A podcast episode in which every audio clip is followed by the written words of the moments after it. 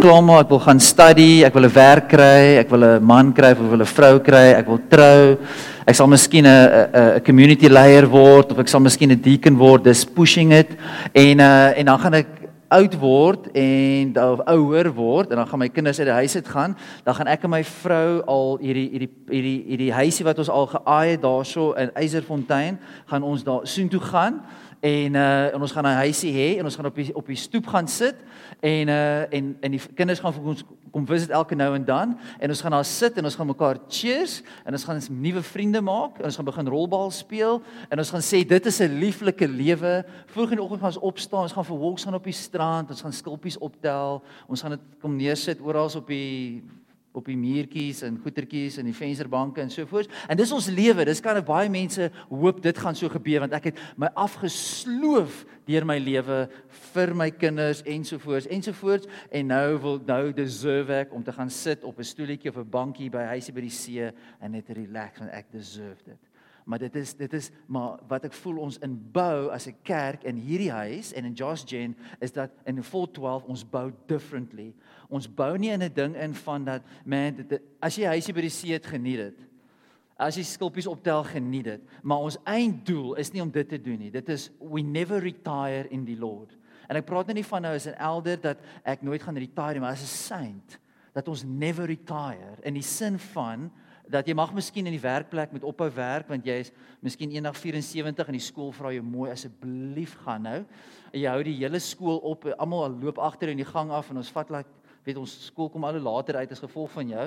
En uh, so dan dan het ons nou nou daar hè en jy sal moet 'n skuif moet maak maar die ding is dat dat jy moet jou ons moet ons lewens uitpour vir die gospel. En om dit te kan doen moet ons die kruis moet ons embrace. En ons moet die, in die kruis boast maar sodra ons in onsself boast want dis die wêreld en kyk na my accolades kyk wat ek al beoog het in my of kyk wat ek al geattain het in my lewe En ons gaan vanaand in in drie areas kyk, mainly. En ek het nou die dag die Strong's Concordance gevat. Ek weet of julle weet of al gehoor het van 'n Strong's Concordance nie, maar dit is so 'n heftige groot boek. Elke woord van die Bybel is in daai boek. En dan gee jy vir die Grieks of die Hebreëus se betekening vir daai vir daai woord. So het ek daai Strong's gaan oopmaak hierdie week en toe gaan ek na the cross na na cross toe. En daar's net so 'n stukkie soos dit in daai hele dikke boek, net so 'n stukkie oor die kruis. En toe sien ek toe toe merk ek drie goede oor die oor die kruis spesifiek nou natuurlik daar praat ander plekke van die crucifixion and to be crucified maar van die kruis wat die woord kruis gebruik maar kort stukkie. En ons basies drie goede. Die eerste een is in, in Matteus, Markus en Lukas. Dit is waar Jesus kyk na die kruis toe en hy sê as jy my wil volg, dan moet jy kyk, dan moet jy die kruis voor jou sien. Dan maar Johannes het nie eens daarvan geskryf nie. Johannes het nie eens eh, ja, hy het nie eens geskryf van waar Jesus kyk vorentoe na die kruis toe as in na vir ons en en sê vir ons jy moet jou lewe neerlê met jou kruis opneem en jy moet volg nie.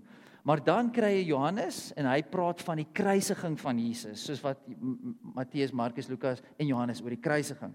Maar dan kom dit verder in die briewe van Paulus waar hy dan terugkyk na die kruis toe en hy sê profound goeie oor die kruis.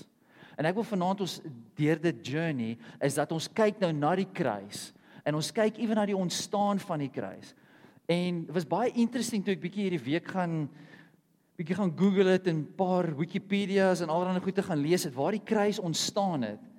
En dit is dit is glad nie 'n surprise waar die kruis ontstaan het nie. Dit het ontstaan in ancient Babylon. Wat 'n crazy is, hè? Want ons het nou net hier escaping Babylon gegaan en actually dis waar die kruis die kruisigings begin het was in Babylon gewees. En toe het die toe die kruise uitgegaan en dit na Egipte toe gegaan en na Grieke en uh en dit net die hele wêreld vol gaan tot sover soos Mexico het die kruis gegaan. Um en en, en nie so lank gelede nie, ek het nou nie daaroor gaan opsoek nie, maar ek onthou nie lank jare gelede nie toe nog al al klaar kameras was en videokameras was, het hulle ook mense gekrucify in Mexico soos in in my leeftyd gecrucify in Mexico of daar in Latin American countries. En ehm um, so so so dis die kruis. As ons kyk na sy oorsprong en uh gewoonlik as jy ehm um, ja die Romeine het dit gebruik as is is vir doodstraf. En as jy enigiemand met 'n kruis gesien het loop, het jy dit geweet dis verby. Dit is dis klaar. Daar is no turning back. En ehm um, en wat 'n fearful ding was. En die Romeine toe hulle daardie die kruising gevat het um, om om punishment te bring, dit is uh, doodspunishment. Maar die ding wat hulle gedoen het is, um, omdat hulle nie hulle net hulle onthoof het of iets in nalei nie, want dit is te vinnig en hulle het gevoel dat die die krimineel moet 'n uitgerekte um punishment hê. So baie kruise het ek gelees dat hulle actually sulke bankies maak wat jy op kan sit. Wat jy kan nie amper van dit wegkom nie, maar dit is jy sit hom daarso sodat jy nie kan net gaan want as jy so, as jy so hang vir lank dan suffocate jy. Jy kan nie meer asemhaal nie, jy versmoor. So dan wat hulle doen is soos in die ouens daai bankie sit hulle daar, so hulle kan nie regtig waar afgaan suffocate nie. En uh en so dit was 'n uh, dit was dat ek ek het so 'n bietjie um church history gaan lees wat die ouens gesê het oor die kruis en dit sê hierdie it's the most cruel and disgusting penalty wat daar ooit was.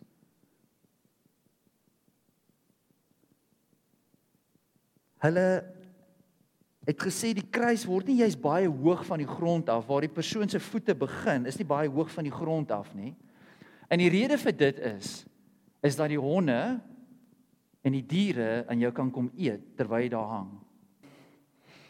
So ja, so so die kruis was nie baie hoog gewees van die grond af ja, soos die so die diere kan kry. En soos met die ehm um, dat ewen die voëls het kom sit want daar was soveel bloed op die persoon gewees dat die voëls kom sit het in die, in hulle oë uitpik. Ehm um, terwyl hulle daar hang. So wanneer jy daar hang op die kruis, is jy free rein vir enige persoon verby jou kan kom en enigiets aan jou doen, op jou spoeg, jou slaan, ehm um, jou beledig enigiets. Dit is jy kan jy, jy is net free rein vir almal. Dis soos open season. Hulle kan met jou doen net wat hulle wil. En die ding is van hierdie van die kruis is die most humiliating death ooit. Nou gaan ons ons vat, dit is nou nou, nou jy kyk na die kruis en die disippels het groot geword, ehm um, veral waar die Romeine, waar die Romeine het, het geheers daarso. So die hart agter dit was is dat die dat die as as jy as jy enige law of nie enige iets nie maar ag dankie dis jy is ster. Thanks man. is dat dat sou daar 'n penalty wees vir jou wat wat death deserve, dan is dan is dit die kruisiging. So wat gebeur is is nou so so elke seentjie in in Israel in daai area het groot geword. Elke meisie het groot geword dat mense aan die kruis toe gaan. Maar as jy 'n Romeinse citizen is, dan spring jy dit vry. Jy word ander straf gekry, maar dis enigiemand buite 'n Roman citizen word gekruisig. So Jesus, toe hy vir sy disippels gesê het, neem jou kruis op. En jy's nie worthy. Dis like dis 'n different gospel van die gospel wat ons vandag hoor widely spread. Die gospel wat ons deesdae hoor is 'n gospel van gerief en 'n gospel van ehm um, sê net vinnig, net ek is jammer. But dis like we don't feel the weight of our sin. Dis like nie nie dat jy jouself moet nou gaan slaan en pynig nie. Maar dit is baie keer is ons flippend oor ons sin. Dis soos in 'n man, as jy 'n leuen vertel het en en jy kom voor die Here en sê Lord, ah, Lord, ek het voor U gesin. Dit is like it's sin. And you, you I own it and Lord, I'm guilty of this. But Lord, ek vra vir jou om my te forgive. Ek is so jammer vir dit. And sometimes kan ons sin, ons kan dit so flippant maak dat ons nie remorseful is nie. Ek het eendag 'n storie gehoor van 'n ou wat ehm um, iets het gebeur, death penalty en hy's op pad om nou ek dink dit was die electric chair wat gegee moes word of iets soos dit. En hy loop en hulle toe 'n priester laat inkom wat hom nou sê vir hom vertel dis wat gaan gebeur met jou en so voort en dan loop die priester voor hom uit en loop en praat al die goeie dat daar's ewige lewe en also aan vir die wat in Jesus glo. En die priester ramble net af en die ou loop agter hom en hy stop die priester en sê glo jy dit? Like really do you believe this want as jy dit glo sal ek bro as dit waar is sal ek oor ek weet nie hoeveel myl of hoeveel stuk grond kruip oor gebreekte glas to have dit wat jy nou net van praat nie. That's the weight of the cross. Dis die weight van salvation. It doesn't come cheap. It doesn't come cheap. So as Jesus ons roep en hy sê neem jou kruis op dis like there's a price there and in my, in my prayer wat ek hierdie week oor en oor gepreek vir die Here sê lord rend our hearts Ek het vir die Lord gevra, Lord, I want a revelation of the cross. Ek wil ek wil weet hoe kom Paul sê I boast in the cross. Ek hoe kan jy so iets boast? Wat beteken dit om te boast in die kruis? Om like te roem in die kruis. Wat wat beteken dit? So nou is ons hierso waar waar ons kyk na die kruis toe. Ons kyk vorentoe en ons sien like take up your cross. Anders kan jy nie my disipel wees nie. En nou gaan ons kyk waar it's going to cost you everything. What's it cost you everything? Everything. En hou jy vas in die kruis? Het jy al die kruis embrace? Ek het so 'n paar Sondae gelede het ek hierdie gelees van Andreas, um Petrus se broer. En um en dit sê hierso the proconsul, that is a proconsul is the governor of a province in ancient Rome, told Andrew, dis nou Petrus se not to preach what he is preaching otherwise he would face a speedy crucifixion. To which Andrew replied, I would not have preached the honor and the glory of the cross if I feared the death of the cross. En toe het hy nie opgehou preek nie, toe het hulle hom on the way to the cross, dis wat hy gesê het. O cross, most welcome and longed for. With a willing mind and joyfully and desirously I come to you, being a scholar of him which did hang on you, because I've always been your lover. I've yearned to embrace you. En net dat ons so dit wat Jesus vir ons roep. Ons mag miskien nooit op 'n kruis sterf nie. But elke dag se lewe, do we embrace the cross? Do we embrace the will of the Father? Nou as ek na jou toe kom en ek bring 'n medalje, ek, ek het ek is so een trofee ehm um, wat ek het. Ek het ander flouting trofees gehad ehm um, vir tennis, maar my maat eendag vir my 'n trofee gekoop vir my verjaarsdag. So ek is like hierdie tennis trofee en almal stap en like, "Wow, jy's hierdie amazing tennis speler." Nee, is my maat vir my die die hierdie trofeetjie gekoop het. Maar in die case, so hierdie trofee, as ek hierdie trofee uithaal of of 'n atletiek trofee en ek wys dit vir jou en ek roem daarin en sê, "Check hierdie ouens, ek brag so 'n bietjie. Check my trofee." Daardie trofee as jy na dit kyk, beteken soveel dinge. Dit praat van 'n dedication, Dit praat van harde werk, dit praat van pyn, dit praat van ewen bietjie suffering, dit praat miskien van vroeg opstaan, dit praat van glory. Dit praat van 'n champion, dit praat van jy was op haar eerste podium gewees of of at least op die podium iewers en dit sê baie maar ek hou net hierdie hierdie hierdie hierdie uh medalje op en dit sê soveel goeie. So wanneer Paulus sê I boast in the cross, wat beteken dit dat ons hou die kruis op en ons kyk waarvoor staan die kruis? Wat beteken die kruis vir my en jou? But in a daily life, not just the day that me and you might lose our lives for the faith. We might. But we might not. Ek dink baie keer daaraan die lewens wat ons nou lewe is baie humane. Ek dink jy gaan alles aan ons crucify nie. Ek dink hulle is die die human rights sal dit nie toelaat nie. So ons is like, "Sjoe, dankie tog." Jy heavy days. Maar daar's ander ways. Daar's ander ways goede wat wat kan gebeur vir ons as Christians. So nou kom ons uit by Jesus waar hy na die kruis toe gaan. En voordat hy na die kruis toe gaan, jy kan uh, daarsoos 'n beautiful scriptures as jy kan gaan lees. Is is dis basies twee chapter in elke hoofstuk. Soos in Matteus lees jy in um, um chapter 26 en 27 lees jy van die kruisiging. Markus hoofstuk 15 en 16 lees jy dit daar. Lukas 22 en 23. Johannes um 18 en 19. En dan eh, nou in die Ou Testament is ook vol daarvan van Jesaja 53 en en en so meer Jesaja 52 en nog ander plekke waar dit praat van die kruisiging. So nou met die kruisiging onthou toe Jesus bloed gesweet het. En dit is as gevolg van daai immense pressure wat op hom was.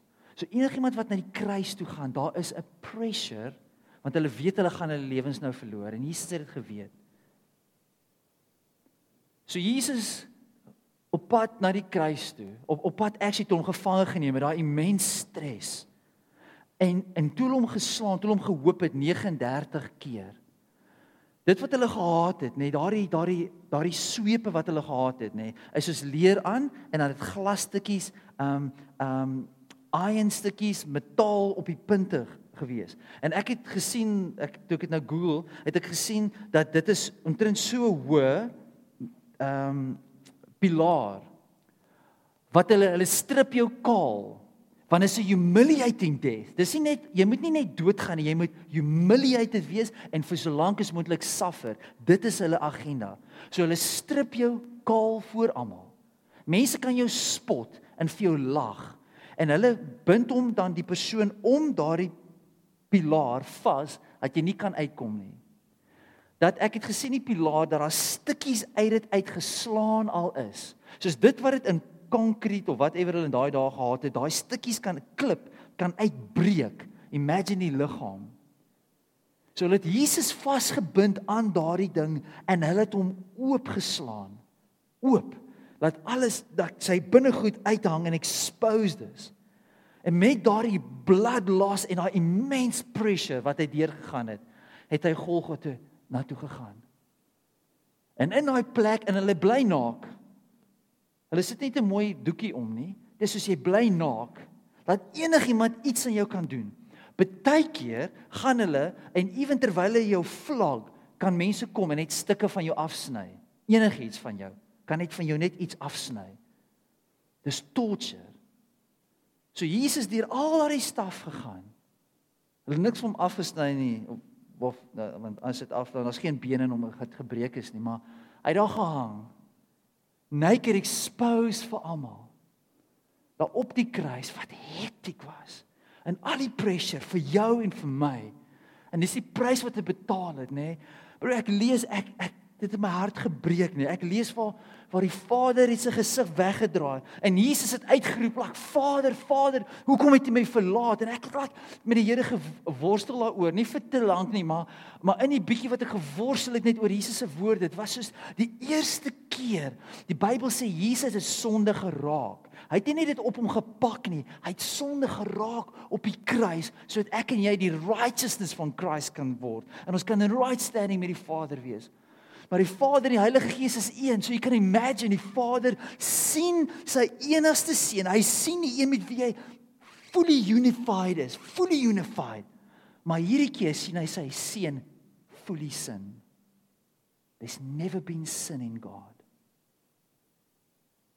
En op daai oomblik sien hy sy seun op daai kruis en hy sien God man, sy seun, fully God, fully man, fully sin. En ek het nie hierdie op YouTube geluister nie. Ek het net 'n boekie gelees. Ek het met Jesus geressel. Net like Lord, die prys wat hy betaal het, like vir my sonde en jou sonde. Like he's worthy to be followed. En die wêreld kyk na 'n kruis en die wêreld dink dis 'n bunch of losers. No wonder die scriptures sê dat die Grieke dink dit is stupidity, dis foolishness. Die Grieke of actually het ek net hier so my feite reg kry so. Ja, dit was die Grieke. Ek het probeer kyk of ek sou kan lees maar dit werkie. Ehm um, die die Grieke het romanse teaters gehad. En hulle het ook kruisiging in hulle teaters gehad. Maar die enigste ding met hulle teater spele was die Here of die Here hoon was altyd gerescue van die kruis af, altyd. Op die laaste sekond word hulle gerescue. En dis wat so die kruis was was universal geweest. So dit was die Grieke. Dis kom wat die Bybel sê, it is foolishness. The cross is foolishness to the Greeks. Want hulle Here is altyd gerescue. En hier gaan ons Here sterf hy. En waar ons kyk na die kruis en ons sien wel die power of God en ons sien die splendor van Jesus en ons sien actually triumphant over death. Kyk jy kyk die Grieke daarna en hulle kyk die mense wat nie die kruis verstaan nie. Hulle sien is weakness.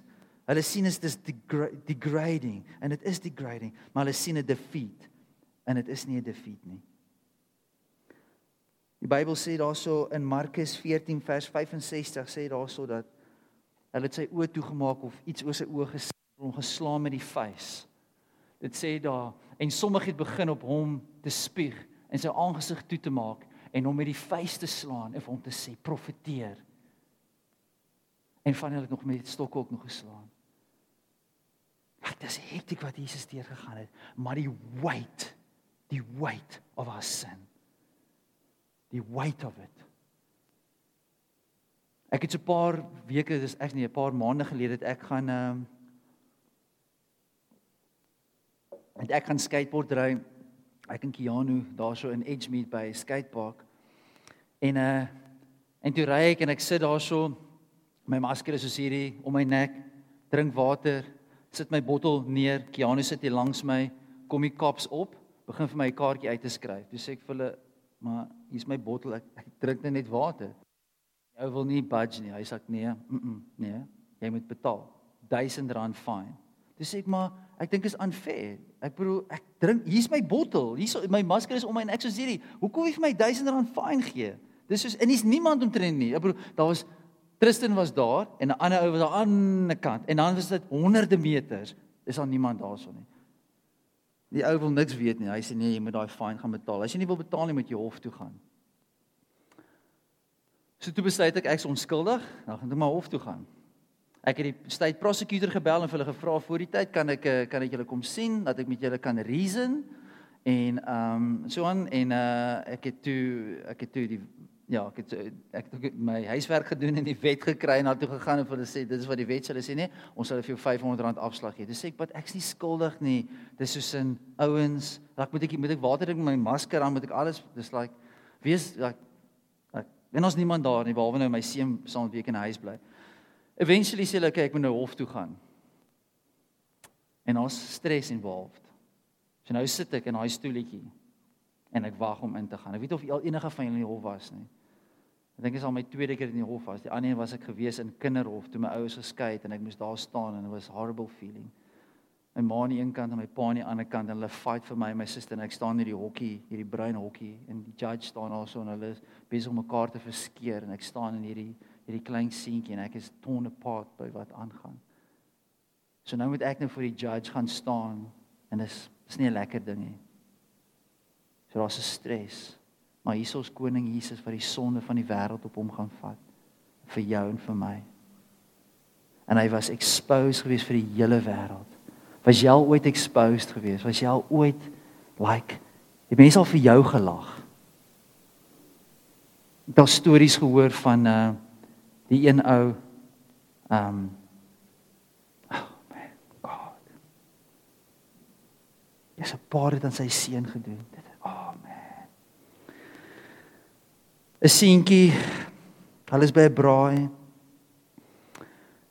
En die pa is daar met sy pelle ma's almal is al rond. En sy pa wil net 'n fun wees, hy wil maar net 'n joke wees. En hy roep sy seentjie, hy sê vir sy seentjie kom staan hierso. Bewys vir ons, wys vir die ooms hierso, doen jy handstand. En vir die tannies, wys vir doen jy handstand. Hy doen nie ouetjie handstand, sy pa gryp sy broek, sy trek sy broek en ruk hom af. En hy's exposed voor almal.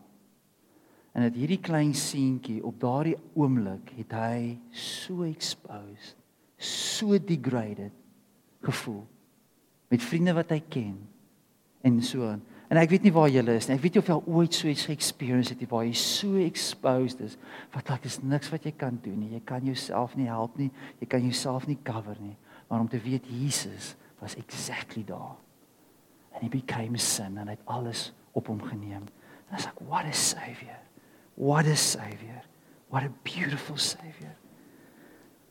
En nou kyk ons na wat Paulus gesê het en ek wil hê soos in ons hand ons boeke, ag Bybelse boeke, ons onderwysers soos in in ons Bybels kan blaai na Handelinge 22 en en hierso gaan ons net na 'n paar skrifte net kyk. Ek het um van 'n uh, of van hierso hierso is Paulus en en en hoe Paulus na Ja, luister na Paulus se resume so 'n bietjie. Na iemand wat kan boast in homself. Hy kan so boast in homself wat hy wat hy al gedoen het. En hy sê hierso broeders en vaders, luister nou na my verdediging teenoor julle. En toe hoor hulle dat hy in Hebreëse taal toespreek, was hulle nog stiller en hy sê: Ek is 'n Jood, gebore in gebore in Tarsus in se se se se se Cilicia, maar opgevoed in hierdie stad, dit was Jerusalem, aan die voete van Gamaliel wat ek die een van die grootste teachers was nog steeds tot vandag toe. Streng ooreenkomstig en voorvader in die voorvaderlike wet. 'n Yveraar, ek het hier so 'n paar net notes gemaak daardie ehm um, streng in die wet is en hy het streng die wet nagekom. En wat dit sê hierso, hy was 'n ywerhaar. Was soos en hy was zealous. Hy was soos passievol geweest. En uh hy was passievol vir God soos hulle almal soos julle almal vandag is. Hierdie weg, nou die die die Christ die, die Christian Church daai tyd was genoem die weg. En hierdie weg het ek vervolg tot die dood toe en manne en ook die vroue geboei en in gevangenisse uh, oorgegee. Soos ook die hoofpriester en die hele raad van ouderlinge um my getuie is. Van hulle het ek ook briewe ontvang na die broeders in Damaskus gegaan om ook die wat daar was geboei na Jerusalem te bring sodat hulle gestraf kon word. Dit is soos Paulus is soos 'n man hierdie ou was nie hy was daar gewees. Hy was soos hy, hy was top of sy game gewees. Hy was fiery gewees of wat hy geglo het. Die Bybel sê toe hy he brief threats against the church. Hy sê sy like soos 'n soos 'n wilde dier, soos 'n like hy was angry gewees met die kerk. Hy was angry gewees en dit was hy gehaat, dit was ek incredible net sy haat wat hy gehad het teenoor die kerk. Filippense 3 OK, OK, ja, ek vergeet dis alles daar. OK. Dis nou dis is ook sy resume, nee. Dis dis dis wat Paul wie Paulus was. Ek is besny op die 8ste dag uit die geslag van Israel, uit die stem van Benjamin, Hebreër uit die Hebreërs. As in hy's top of sy game. Wat die wet betref, 'n Fariseer, as in hy het nagekom tot die T. Nou dis hierdie dis keep it in mind that, that Paulus was 'n incredible slim ou, incredible like 'n brilliant like nie brilliant in alles wat hy gedoen het. Wat ywer betref, wat siel betref, 'n vervolger van die gemeente.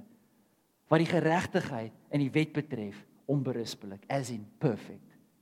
As in die wet het hy gehou to the T. Niemand kon hom beat nie.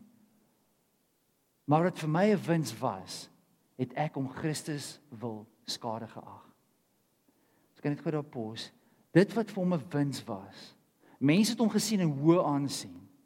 Like wat sien jy jouself? Miskien is jy 'n besigheidsouner, miskien het jy 'n paar grade agter jou naam. Miskien was jy hoofseun, miskien was jy 'n hoofmeisie. Miskien is jy 'n principal van 'n skool, miskien is jy 'n managing director. Of miskien is jou pa of jou ma 'n baie ryk mense wat vir jou enigiets kan koop wat jy wil hê en jy het al hierdie backing van finances. Miskien is jy meneer of mevrou Huguenot al gewees. Miskien was jy al meneer of mevrou Suid-Afrika gewees en jy's beautiful en jy's handsome. En jy het die gift om te praat. Jy kan dit voor almal gaan praat en mense hang in jou woorde. As jy instap, vat almal notas van jou. Jy's net een van daai ouens. En Paulus sê dat al daardie accolades wat ek het ek skryf dit een kant toe. Dis like incredible. Ja, waarlik, ek ag ook alles skade As ek ek ag dit rubbish. Ek ag dit niks om die uitnemendheid van die kennis van Christus Jesus my Here ter wille van wie ek alles prys gegee het en as drek beskou om Christus as wins te verkry. Dis soos in dit is die posture. Dit is 'n ou wat alles in die lewe gehad het, but dit when he saw Jesus and he saw the cross. Dit was soos in he embraced it.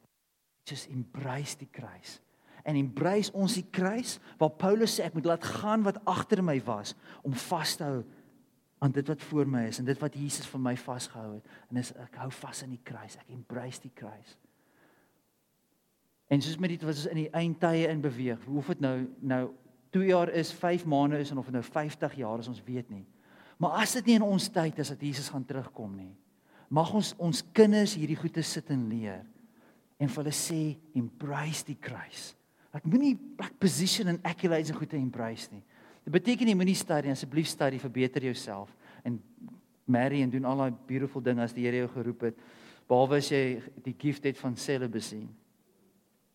En dis nie die ouens wat by die car dealership werk wat bussies verkoop nie, sell 'n bussie nie. Dit is 'n um, is 'n ou joke wat ek al vertel het. Ekskuus tog. Maar dit is dat jy nie trou nie. Ehm um, Die Bybel ewen praat van ouens wat hulle self afgesny het. Fisies liggaamsdele afgesny het for the sake of Christ. Hardcore. Thanks my vriend. Ehm um, so alles as so ons in ons As ons in die goed van die wêreld gaan vashou, dan gaan ons easy wees om van die pad af te val, baie maklik. But if you hold to the cross en ek voel my tyd kom tot 'n einde, so ek gaan nou moet kom in vir 'n landing. Ons kan afsluit met hierdie skrif Galasiërs Galasiërs 6 vers 14. Maar wat my betref sê Paulus, mag ek nooit roem nie behalwe in die kruis van ons Here Jesus Christus, deur wie die wêreld vir my gekruisig is en ek vir die wêreld. So as ons roem, kom ons roem in die kruis. Ons roem in die kruis waar die kruis voor staan. Dankie DC. Dit staan vir lewe. Dit staan dit het my Jesus het my plek geneem. Dit staan dat ek onskuldig is, dat hy my onskuldig verklaar het. Dit praat dat die skuldbrief wat teen my en jou is, is teen die teen die kruis vasgenaal. Al die beledigings wat die enemy teen jou bring en sê jy's jy's 'n loser, jy's gaan tot niks in staat wees nie. Jy's 'n sinner and forever you'll be that. Jy gaan saam met my brand. Jy ek jy ek haat jou want die duiwel love ons glad nie. Hy haat ons. En al daardie skuldbrief het Jesus sê is vasgenaal teen die kruis. En ons kan voor hom staan. So wanneer ek, wanneer Paulus sê ek boast in die kruis, dan boast ons in wat die kruis beteken vir ons. So ons moet die ons moet die kruis embrace, maar ons kan net regtig waar roem in die kruis as ons die kruis embrace. Dat ons regtig waar die, dit wat Jesus gedoen op die kruis so ek Lord en ek wil jou encourage, gaan voor die Lord en sê Lord, rek my. Like rend my heart that I can see the cost. En ons sal nie die hele cost sien nie, but something of what Jesus went through on the cross. Dat hierdie gospel is costly vir Jesus, costly vir hom gewees. Need to let go to lay hold. We need to let go of this world to lay hold of that which Christ has for us.